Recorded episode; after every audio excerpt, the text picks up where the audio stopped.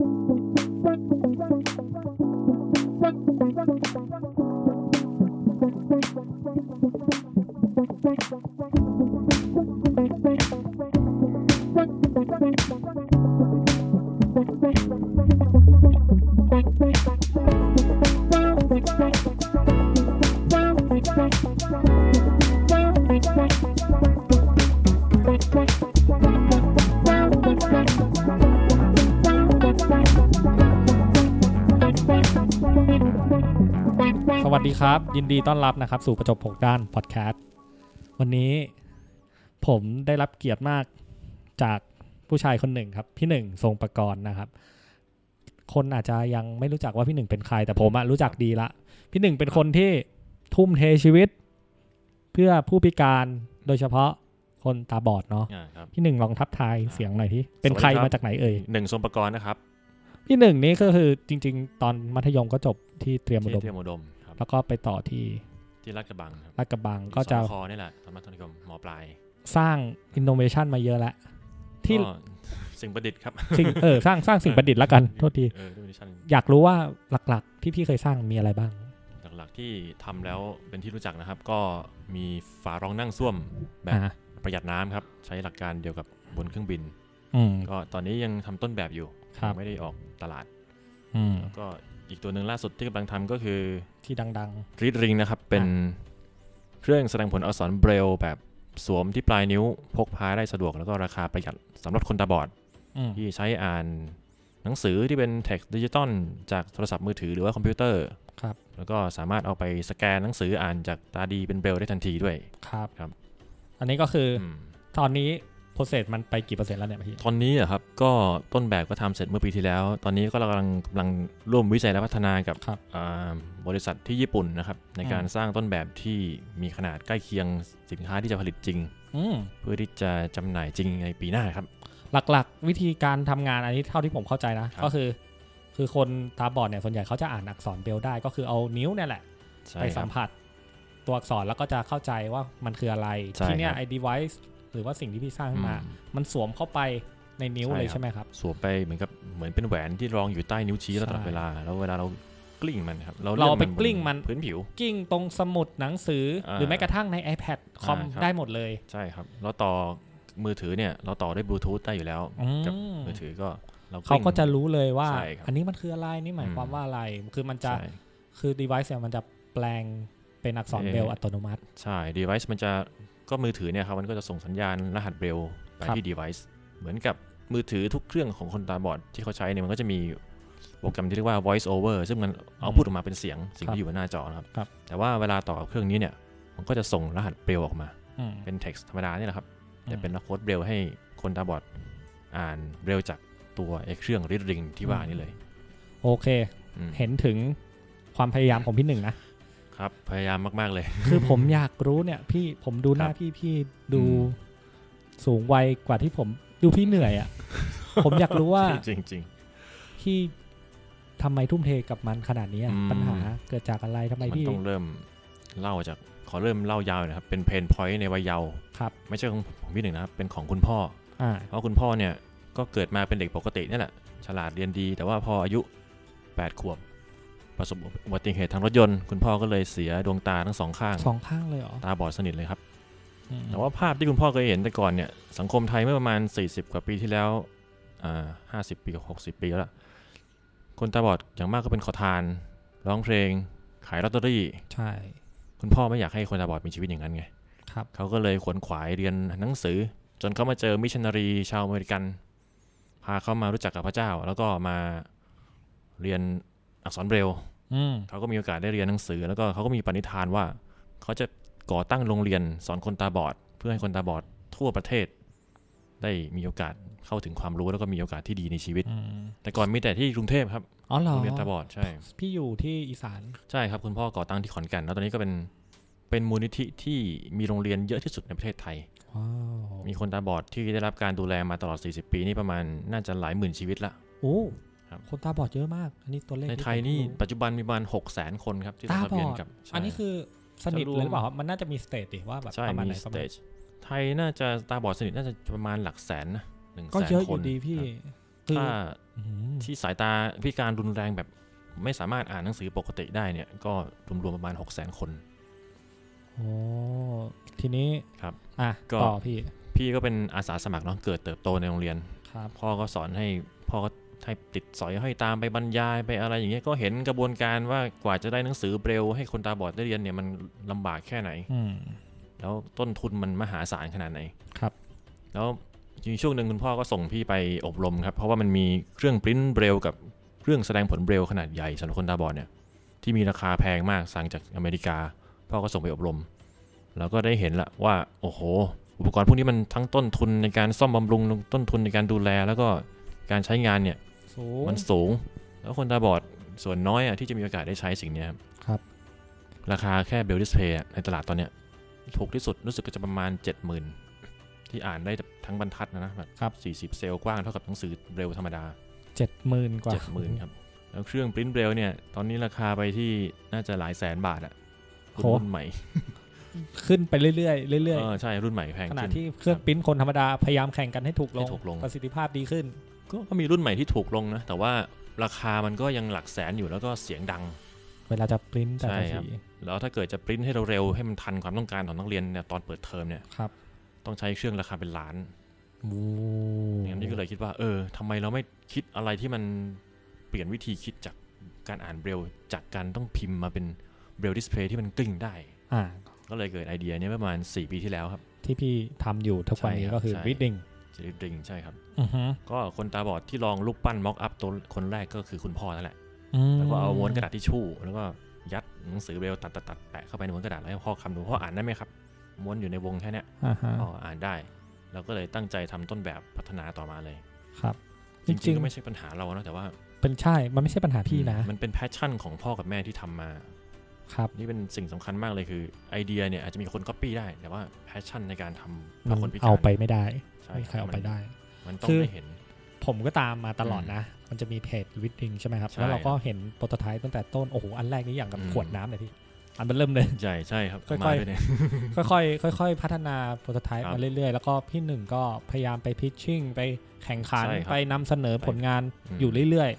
อืมๆก็ได้ ผมบ้ถามนิดหนึ่งไบ้พี่ทำไมมันนานจังเลยอะเออก็เนื่องจากเราหาคนที่มีอุดมการณ์และ passion ร่วมกับเรา ตั้งแต่ตอนแรกเนี่ยมันหาค่อนข้างยากครับ คนที่แบบจริงแหละประเทศไทยเรามีนักวิจัยวิศวกรเก่งๆเพียบเลย แต่คนที่เก่งแล้วก็จะเข้าใจความต้องการของคนตาบอด คนพิการจริง ๆ เนี่ย ก็ไม่ต้องถึงขั้นเข้าใจอะขอแค่ใส่ใจอะครับ อาจจะหายากนิดนึงอืมแล้วเขาก็ต้องกินต้องใช้ครับชีวิตอิ่มทิพย์ไม่ได้เขาต้องไปอืมหาเงินหาทอง มาทำงานแบบนี้มันก็ต้องเสียสละอย่างมาก เป็นไปได้ไหมที่อืม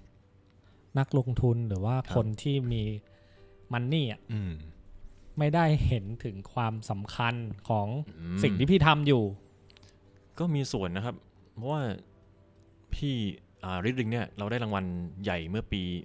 2017 ครับ แล้วก็ปีที่ผ่านมา 2018 แล้วก็ไม่ได้อะไรเลยอืมไปหลายเวทีเหมือนกัน 2019 เพิ่งได้รางวัลจากต่างประเทศจากญี่ปุ่น ทำให้เราเห็นว่าในไทยเนี่ยอ่านวัตกรรมเพื่อคนพิการเนี่ยยังเป็นของแบบ niche market มาก ๆ ซึ่งคนมองว่าเป็นสิ่งที่ไม่ได้ทำให้เกิดผลคุ้มค่าต่อการลงทุนครับในแง่กำไรเท่าไหร่อืมมันเอาไปแข่งกับพวกไลฟ์สไตล์เทคอะไรอย่างนี้ไม่ได้ ไม่ได้เนาะมันมคือผมก็ยังมองภาพว่าเอ้ยครับถ้าสมมติพี่ทำออกมาอืมพี่จะ ได้เงินมันมาได้ยังไงหมายถึงแบบอืมจะสามารถ make money จากมันแล้วอ่า sustain จากสิ่งที่พี่ทำได้ยังไง เพราะว่าอืมก็ขนาดเครื่องปริ้นยังขายเครื่องเป็นแสนเป็นล้านอะพี่ใช่เขาก็ต้อง make money ใช่ไหมอืมแต่พี่กัดจะมาทำให้ทุกอย่างมันถูกลงแล้วก็มีประสิทธิภาพมากอืมยิ่งขึ้น นี่คือแบบการ จริง ๆ มันมันทำได้นะพี่ว่าเทคโนโลยีมันพร้อมมานานแล้วเพียครังบแต่ว่ามันไม่มีคนที่ใส่ใจกับเรื่องเนี้ยแล้วก็อืมมาทุ่มตัวเองเพราะว่าเทคโนโลยีของ Reading เนี่ยมันเป็นสิ่งที่ ผลิตได้อะพวกบริษัทผลิตเกมแพดจอยสติ๊กเมาส์เนี่ยทำได้ทุกบริษัทเลยอืมก็แค่เป็นชิ้นส่วนพลาสติกง่ายๆ แล้วก็วงจรง่ายอืมๆใส่เข้าไปอืมต้นทุนมันถูกมาก เพราะเราคำนวณเราดีไซน์มาค่อนข้างจะเกือบจะถึง stage final แล้วเราก็เห็นว่าพวกวัสดุอุปกรณ์ที่ใช้ component ทุกอย่างเนี่ย ราคามันใกล้เคียงกับพวกอุปกรณ์อิเล็กทรอนิกส์ตามท้องตลาดทั่วๆไปครับ เพียงแต่ว่ามันต้องมีคนมาทำ แล้วก็มันไม่มีใครทำสักทีเราก็เลยต้องทำแต่ผมยังเชื่อว่าพี่ยังมีเวลาอีกในการพัฒนาอืมตัวนี้เยอะละสักวันใช่ครับน่าจะเห็นน่าจะมีคนอืมที่เห็นถึงสิ่งที่พี่ทำครับอยู่แล้วก็ เดี๋ยวพี่ก็จะไปญี่ปุ่นเนาะไปแบบใช่ครับไปเสนอผลงาน อันนี้ผมถามหน่อยอืมพี่ อันนี้ผมถามจากใจเลยนะอ่าครับ พี่รู้สึกว่าตัวเองเกิดผิดประเทศหรือเปล่าพี่ว่าไม่นะอะเพราะว่าถ้างั้นพ่อพี่คงรู้สึกแย่เหมือนกันนะเพราะว่า พี่ตอนแรกต้องตั้งคำถามเลยว่าทำไมคนดีๆอย่างพ่อเด็กเก่งๆอย่างพ่อต้องมาตาบอด อ่าโอเคมาอืมเพราะว่าเขาตาบอดเพื่อที่จะนำให้คนตาบอดคนอื่นอืมๆมามีชีวิตที่ดีขึ้นอืมแล้วพี่ก็ก็ดีนะที่เราเกิดมาในครอบครัวเนี้ยครับ เพื่อที่จะเข้าใจคนตาบอด แล้วก็ด้วยคิดบางอย่างที่เราสนใจในเรื่องการประดิษฐ์คิดค้นอืมทำให้เราอยากจะทำอะไรเพื่อคนตาบอด แล้วก็ เรามีแพชชั่นที่สืบสานออกมาจากคุณพ่ออืมอีกอย่างหนึงก็คือเออแรงบันดาลใจที่เข้มแข็งอีกอย่างคือ เราตั้งใจว่าจะให้คุณพ่อเนี่ยเป็นคนตาบอดคนแรกที่จะได้ทดสอบต้นแบบ ReadRing อืมแต่ว่าในวันที่เรากำลังประกอบชิ้นส่วนขั้นสุดท้าย คุณแม่โทรศัพท์กริ้งมาจากขอนแก่นเลยบอกว่า ลูกพ่อลูกเสียชีวิตหัวใจวายกะทันหัน มันก็เลยทำให้เราแบบยิ่งมีแรงกระตุ้นมากขึ้น เมื่อพ่อเราไม่มีโอกาส ได้ใช้เป็นคนแรกอืมคนตาบอดทุกคนทั่วโลกต้องได้ใช้มันอืมันเป็นแรงขับเคลื่อนที่คิดว่าเวทีต่างประเทศอะอย่างญี่ปุ่นเนี่ยเขาชอบ เพราะว่าเขาชอบคนที่มี passion ใช่เขาดูที่หัวใจใช่ครับ ดูที่พลังใจเขาว่าเขาพี่มีพูดแค่ตลอดเลยว่าแบบไอเดียเนี่ยก็ปีได้ แต่ passion อะก็ปีไม่ได้อืมอืมแปลว่าคนอื่นมันอาจจะทำแล้ว ถ้าเกิดมันล้มเหลวมันอาจจะหยุดครับ แต่ถ้าเป็นเจ้าของไอเดียคนที่มี passion เขาจะไม่หยุดอืมโอเค อันนี้ก็เห็นละว่าอืมพี่เป็นคนยังไงนะอ่า เห็คนรับลึกๆละอ่าขออนุญาตครับ ในฐานะที่ก็เห็นว่าพี่ทำอะไรมาเยอะอืมพี่มองปัญหาสังคมอ่าโดยเฉพาะกับคนพิการเนี่ยอืมประมาณไหน ยังไงบ้างแบบ สิ่งที่มันครับสิ่งที่สังคมมีให้กับคนพิการเราเนี่ยอืมอืมมันคืออะไรบ้าง จริงๆอยากจะ define ใหม่นะว่าคนพิการเนี่ย สังคมที่มีคนพิการเนี่ย มันคือสังคมที่ไม่ใช่มีความผิดปกตินะ ชีวิตพิการมันคือความหลากหลายทางกายภาพ โอเค แต่ว่าแค่มันมีอวัยวะบางอย่างที่มันไม่ฟังก์ชันเราก็ต้องหามนุษย์ก็ต้องปรับตัวใช้ชีวิตถูกให้อยู่ในต้องสังคมให้ได้ผมโคตรชอบ ก็สิ่งที่สังคมโดยเฉพาะสังคมไทยกำลังพยายามมองคนพิการให้ถูกต้องขึ้นมาอีกหน่อยหนึ่งกำลังอยากจะให้คนมองคนพิการให้ถูกต้องขึ้นมาหน่อยคือว่า คนพิการเนี่ย ไม่ใช่คนน่าสงสาร แต่ว่า คนพิการคือมนุษย์ที่มีศักดิ์ศรีอืมแล้วก็การที่เราช่วยเหลือหรือว่าออฟเฟอร์เครื่องมือให้เขาได้ดำรงชีวิตอย่างปกติอืมพึ่งพาตัวเองได้เนี่ย มันถือว่าเป็นการเคารพในสิทธิขั้นพื้นฐานของเขาอืมเราไม่ได้ทำเพราะว่าเราสงสารเขาครับ แต่ว่าเราเห็นว่าเอ้ยมนุษย์คนนี้เขาต้องมีเครื่องมืออย่างนี้เมื่อเรามีไอเดียแล้วต้องช่วยเขาอืมมันเป็นหน้าที่ของเราอะว่าเออเขามีสิทธิที่จะได้แต่ว่าเขาไม่ได้ เราต้องหาวิธีทางทำให้ได้โอ้โหลึกซึ้งจังครับแล้วก็ต่อออะอยากจะต่อเรื่องรวมถึงสังคมของผู้สูงอายุด้วยเพราะประเทศเรากำลังก้าวเข้าสู่สังคมใช่เอลเดอรี่เต็มขั้นแล้วเราจะเห็นว่าการออกแบบ universal design ของประเทศเราค่อนข้างจะอืมหลากหลายมาก มันก็ก็ลำบากอะใช้ชีวิตกรุงเทพนี่ยังยังยากเลย ปัญหาที่เพิ่งเห็นอย่างหลังจากที่ทำงานในสายการออกแบบวิศวกรรมงานก่อสร้างเลยครับ ก็เห็นว่ามันเกิดจากไม่มีคนประสานงานครับ คือคนไทยอะเก่ง มีทรัพยากรพร้อมเครื่องมือพร้อมบุคลากรพร้อมมาก แต่ว่าเวลาแบบสร้างจะพัฒนาจะปรับปรุงอะไรอะไม่มีการประสานงานที่ดีระหว่างหน่วยงาน ไม่มีคนรับเป็นเจ้าภาพอืมมันก็เลยมีการขุดนั่นเจาะนั่นเจาะนี่ครับแล้วก็เวลาที่ออกแบบก็ไม่ได้มีเวลาหารือกันเต็มที่มัวแต่เร่งคิดแต่เรื่องเบิกงบใช้งบให้จบครับ ทำได้แค่ตามงบที่ตัวเองได้ทำได้แค่สโคปสโคปตัวเองอะแต่ว่าไม่ได้คิดถึงฟังก์ชันของการใช้งานของพื้นที่นั้นอืมๆมันเลยทำให้การออกแบบ universal design มันไม่ค่อยเป็นผลในบ้านเรา อย่างเช่นง่ายๆเนาะเรื่องทางเท้าที่โดยเฉพาะใช่ในกรุงเทพอะครับ คือจริงๆอะอย่างอ่าถ้าคนอืมที่เดินกรุงเทพคงจะเห็นว่ามันจะอืมมีอิฐที่มันเป็นสีเหลืองเออๆที่มันเป็นเส้นแท็กไทบล็อกก็เป็นใช่จุดคือจริงๆอะถ้าที่แต่ โดยเฉพาะประเทศญี่ปุ่นน่ะอืมเรามันถูกวางอืมวางหน้าที่ของมันไว้อย่างถูกอืมต้องเนาะคือถ้าอย่างเป็นเส้นตรงก็คืออยู่ต้องเดินตรงๆไปอืมนะ แล้วครับทุกอย่างมันจะพาไปถึงเป้าหมายที่อย่างปลอชัดดภัยเจนด้วยที่ปลอดภัยอืมสมมติต้องหยุดก็จะเป็นจุดคือทุกอย่างมันจะถูกวางได้อย่างอืมแบบถูกต้องที่สุดอะแต่ประเทศไทยเหมือนแบบโอเคผมอันนี้ผมไม่อยากเบลมนะ แต่ว่าเอออย่างที่พี่บอกมันจริงจริงมันไม่มีคนประสาน หรือว่าไม่มีอืมคนมาดีไซน์ให้มันถูกอืมต้อง แต่ว่า อะงบมาละให้สั่งสั่งใช่เป็นแบบแบบนี้ สั่งเป็นแบบนี้ แล้วก็พอลงปุ๊บโอ้โห มัน มันไม่มีประสิทธิภาพ แต่ผมขอถามย้อนไปนิดนึงอืมพี่ครับ พี่บอกว่าถ้าพี่จะมองว่าคนพิการอะขอ define ให้อืมเป็นคนปกตินี่แหละ แค่ครับบางอย่างมันไม่ฟังก์ชันเฉยใช่ๆเพราะฉะนั้นการที่คนพิการอยู่ในประเทศไทยอืมกับคนพิการอยู่ในประเทศญี่ปุ่นเขาก็ต้องมีการปรับตัวสิครับ ใช่อย่างครับคนพิการในประเทศไทยเขาก็จะ ปรับตัวให้เข้ากับสังคมไทยได้ใช่ไหมใช่ใช่ครับ ปรับตัวได้ แล้วก็เขาค่อนข้างจะเอ่อยอมรับความไม่เข้าใจของสังคมอยู่ โอเคในระดับหนึ่งอ่า เพราะฉะนั้นณปัจจุบันเนี่ยครับผมไม่รู้นะ ว่าอืมเออ คนสายตาของคนพิการที่อืมที่มองเอ่อคนคนที่มีอำนาจในประเทศไทยเป็นยังไงอืมแต่เท่าที่ทราบนะผมเห็นบ่อยนะที่แบบโอ้โดยเฉพาะเรื่องของแบบที่จอดรถเนี่ยโอ้แบบโหมีคนใช่บางคนที่แบบ ถึงขนาดแบบต้องเรียกร้องอะต้องไปนั่งอืมดักใช้กล้องมาติดดูตามว่าตลอดเลยเพจเออคือโอเค อันนี้เข้าใจคือเขาก็ใช่คงเรียกร้องอืมสิทธิ์ของเขาครับนั่นหมายความว่าก็มีผู้พิการหลายคนอืมที่พยายาม ที่จะต้องต่อสู้เรียกร้องใช่แล้วก็พยายามทำให้คนทั่วๆไปเห็นว่า เอ้ย มันอืมไม่เท่ากันนี่บ่าพี่ใช่นี่ผมครับมองก็ใช่ไหมอะดีแล้วที่มีโมเมนต์ไอ้ movement แบบนี้ซับอืมพี่ซาบะในเพจไอ้ accessibility ถู is กต้อง freedom ใช่ ผมก็ตามอนี่ยู่ติดตามตลอด เฮ้ย นี่มันฟุตบาทไทยแลนด์นี่ติดตามตลอด เพราะว่าเพจนี้เหมือนแอดมินจะแบบคุยคุยๆกันยังไงไม่รู้นะ ก็เขาเขาเข้าใจปัญหาแต่ว่าคนที่อยู่ในสถานะที่จะควบคุมกำกับดูแลส่วนเนี้ยไม่ได้ใส่ใจในปัญหาตรงนี้ไม่งั้นเราก็ไม่เห็นหรอกว่าถนนกรุงเทพสร้างถนนเพื่อให้รถยนต์ แต่ว่าไม่ได้ทำฟุตบาทเผื่อคนเดินอืมอืมแค่นี้เราก็เห็นแล้วว่า mindset เขาเป็นยังไง แต่เราก็ได้แต่หวังว่าสักวันหนึ่งมันจะถึงเกิดการเปลี่ยนแปลง เออผมอีกอีกอันหนึ่งอะอืมที่ผมรู้สึกนะแทบจะเป็นไปไม่ได้เลยที่แบบผู้พิการขาเนี่ยอืมจะมีโอกาสได้ขึ้นรถเมล์เพราะว่ารถเมล์ประเทศไทย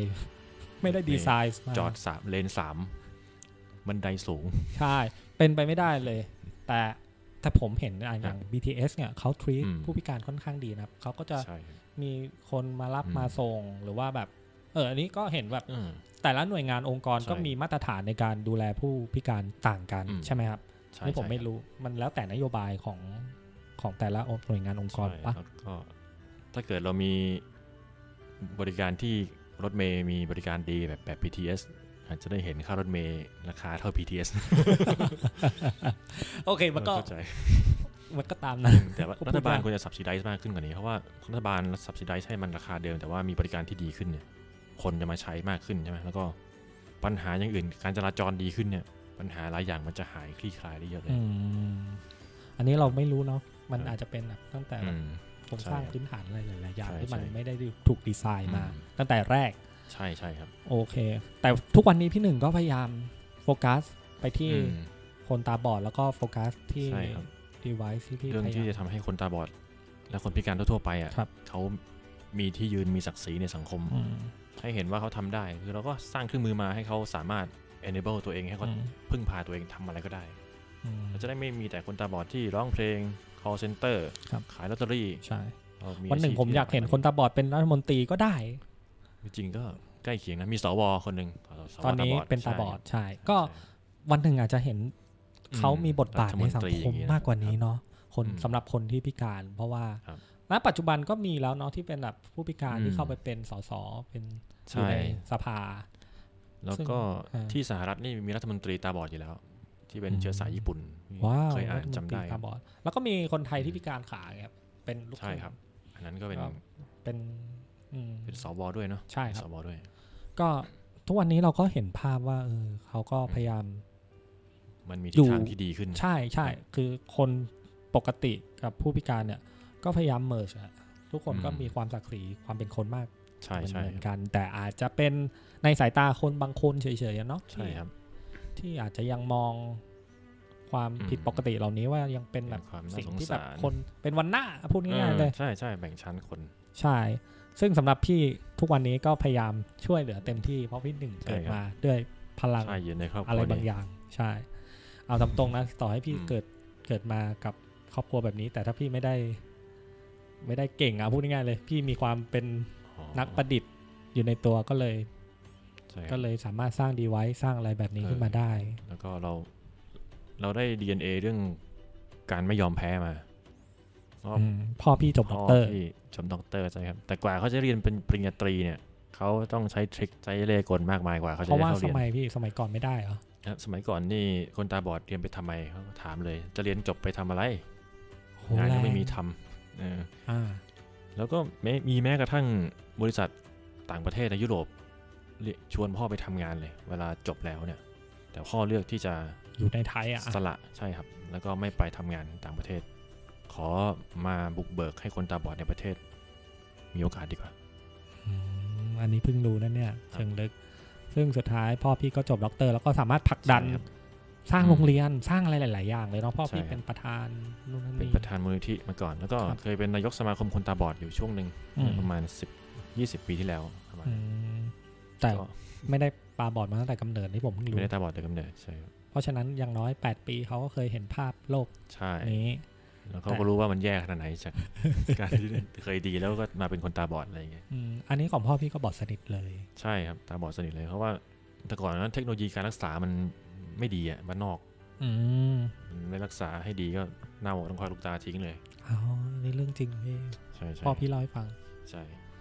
โอเคพี่ชพี่นหรีนึ่งเล่าให้ฟัง สุดยอดเลย ขอบคุณมากครับพี่หนึ่งครับก็ผมมาขอบคุณมากครับแปมนั่งคุยปัญหาเชิงลึกอืมซึ่ง อันนี้หลาย ๆ อย่างเราก็เป็นข้อมูลใหม่ที่เราก็ครับเพิ่งได้มานั่งใช่คุยกัน แล้วผมขออืมทิ้งท้ายสุดท้ายเลยแล้วกันว่าอืมที่พี่พูดเมื่อกี้ครับคนพิการครับคือคนปกติเนี่ยแหละ ใช่ครับ คือคนที่แค่อวัยวะบางอย่างมันไม่ฟังก์ชันอืมแล้วเขาก็สมควรที่จะได้อยู่เลเวลเดียวกับคนทั่วๆในสังคมทั่วๆไปใช่ครับเพราะฉะนั้นแล้วเราในฐานะคนปกติเนี่ยอืม ก็ควรจะให้เกียรติและให้ความศักดิ์ศรีความเป็นคนที่เท่ากันใช่ครับกับคนพิการเหล่านั้นเนาะถูกต้องครับ โอเคครับ ขอบคุณมากครับ พี่หนึ่งแล้วเจอกันครับ สวัสดีครับ